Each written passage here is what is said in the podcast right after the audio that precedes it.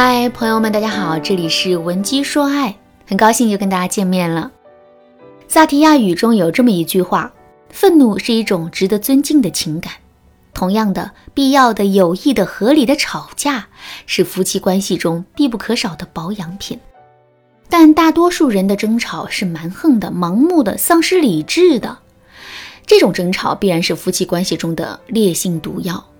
那么，夫妻在吵架的过程中，怎么才能扭转乾坤，将毒药变成保养品呢？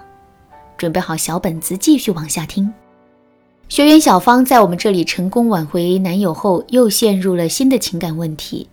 昨天，小芳来大姨妈了，肚子很痛。睡觉前呢，小芳对男友说：“我肚子好痛，你帮我揉揉呗。”男友拒绝了，并说：“不揉，冰箱里有红糖。”柜子里有止痛片，自己去弄。小芳一听男友这么说，暴脾气立马被点燃，大嗓门噼里啪啦一顿狂轰，说：“你有没有良心？我都痛成这样的了，你居然让我自己去弄，揉一下会死吗？你以为咱俩复合了就可以随便站在我头上拉屎是吧？是我犯贱求着你复合，不爱我就明说呀，我又不是非得赖着你。”男友也被激怒了，反口回呛。神经病！我就是不爱你了，不想赖着我就自己搬出去住。听到这句话，小芳眼泪哗哗的往下流，情绪也崩溃了，哭闹着翻旧账说狠话。两个人吵到凌晨三点多才消停。男友翻过身就打起呼噜，小芳坐在一旁哭了整整一晚上。今天早上看到小芳的微信留言，她说。文姬老师，吵架不仅令我感到疲惫和痛苦，而且也是对感情的一种伤害。关键是我不知道吵完架之后该怎么和他相处才是对的。我相信小芳的问题也是许多姑娘想问的。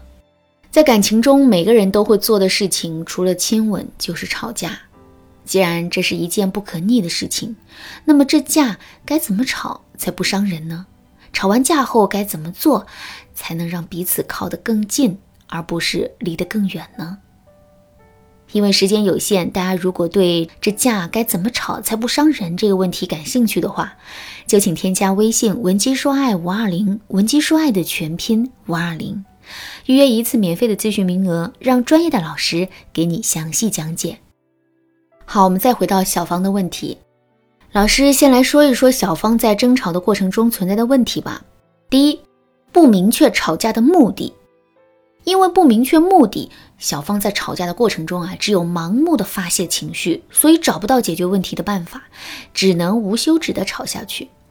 第二，批评、指责、攻击对方，说狠话、翻旧账、不择手段攻击对方，造成的结果就是明明想要被安慰，结果却被别人反攻击。知道了小芳在吵架过程中存在的问题，我们才能有针对性的解决。现在老师来回答：吵完架之后如何做好善后工作，才能让两个人更加亲密这个问题。第一，吵完架之后要在这个黄金时间内联系男人。刚吵完架后的女生啊，内心世界特别丰富，懊悔自己没控制好自己的情绪，担心对方讨厌这样的自己，又害怕对方要分手，还计较对方为什么不来哄。当我们的脑海中充满这样负面的情绪后，就会变得很急切。非常想要去做点什么来改善关系，比如性格比较软的姑娘可能会主动去找对方示弱认错；性格比较强势一点的姑娘呢，可能就会刻意去接近别人，或者去找别人的茬来强行跟人互动。研究表明，人在吵架过后的三个小时之内，自身的负面情绪是不会消散的。三个小时之后，如果没有新的刺激出现的话，我们的情绪才会一点一点平稳下来。但即使如此，我们依然无法理性客观地看待自身的问题，因为我们在心理上还处在一个防御的状态。所以，刚吵完架后就去找男人沟通的结果，要么重新燃起战火，要么就是碰壁。当然啦，如果我们一直不去跟男人沟通，也会慢慢演变成冷暴力的。姑娘们在这儿要记住一个联系男人的黄金时间：最早要在一天以后，最晚。不能超过三天。第二，采取积极有效的措施修补裂痕。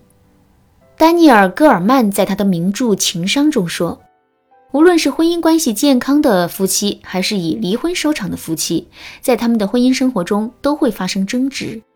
但是两者最主要的区别就在于是否采取积极有效的措施修补因冲突而造成的裂痕，而这些有效措施并不复杂，可以简单归纳为就事论事、同理心以及保持冷静等。就事论事指的是避免说教，尽量说出具体而实际的事情。大家来感受两句话，一句话是“你帮我揉一下肚子会死人吗？”另一句话是。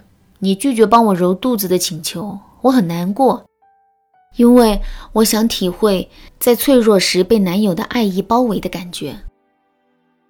同理心指的是站在对方的角度考虑问题，关注对方的感受。比如在吵架的过程中，你可以停下来问一句：“你现在感觉挺委屈的，对吗？”保持冷静指的是，当你去跟男人沟通前，已经酝酿好比较平和冷静的情绪了。这里要注意的是，冷静沟通的前提是你知道自己沟通的目的是什么。好，我们继续来说第三点：表达爱意要强势，表达抱怨要娇滴滴。吵完架之后，主动去找男人沟通，一味的认错道歉，不仅显得自己卑微，而且很虚伪。摆着高傲的架子，态度过于强势，又会让人觉得反感、没诚意。所以呢，我们再去和男人沟通的时候，如果想要扭转乾坤，就要在态度和语气上下功夫，既要不卑不亢，要把羽毛扫在男人心尖尖上。比如小芳第二天晚上下班回到家，我教她这样跟男朋友说话：“哼，昨晚我梦见有一个一米八的长腿欧巴。”让我不想赖着他就搬出去，正考虑了一下，这么帅的美男子，不睡白不睡。另外，我们在抱怨对方的时候，语气一定要娇滴滴，让对方感觉到你的柔弱，同时还要用 X Y Z 法则，让它化解你的怨气。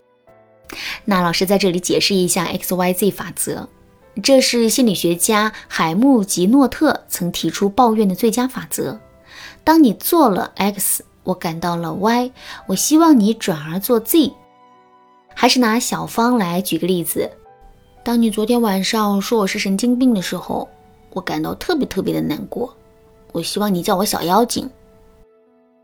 好，那关于本节课的内容呢？大家如果还有哪里没有弄清楚，或者是有相关的问题没有得到解决的话，可以添加微信文姬说爱五二零，文姬说爱的全拼五二零，来获得老师的专业指导。好啦，今天的内容就到这里了。文姬说爱，迷茫情场，你得力的军师。